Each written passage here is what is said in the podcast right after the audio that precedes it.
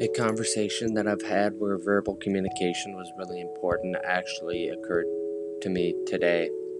I was in an interview for a summer internship for a civil engineering position, and what happened was I had to have very good verbal communication between me and the interviewer to set me aside from all the other people interviewing for that same position. If I don't have any very good verbal communication, then he might choose another interviewer over me. So it's really important to have good verbal communication. And without verbal communication and just using body language, I don't know if I would have been able to convey all the ideas I want to him.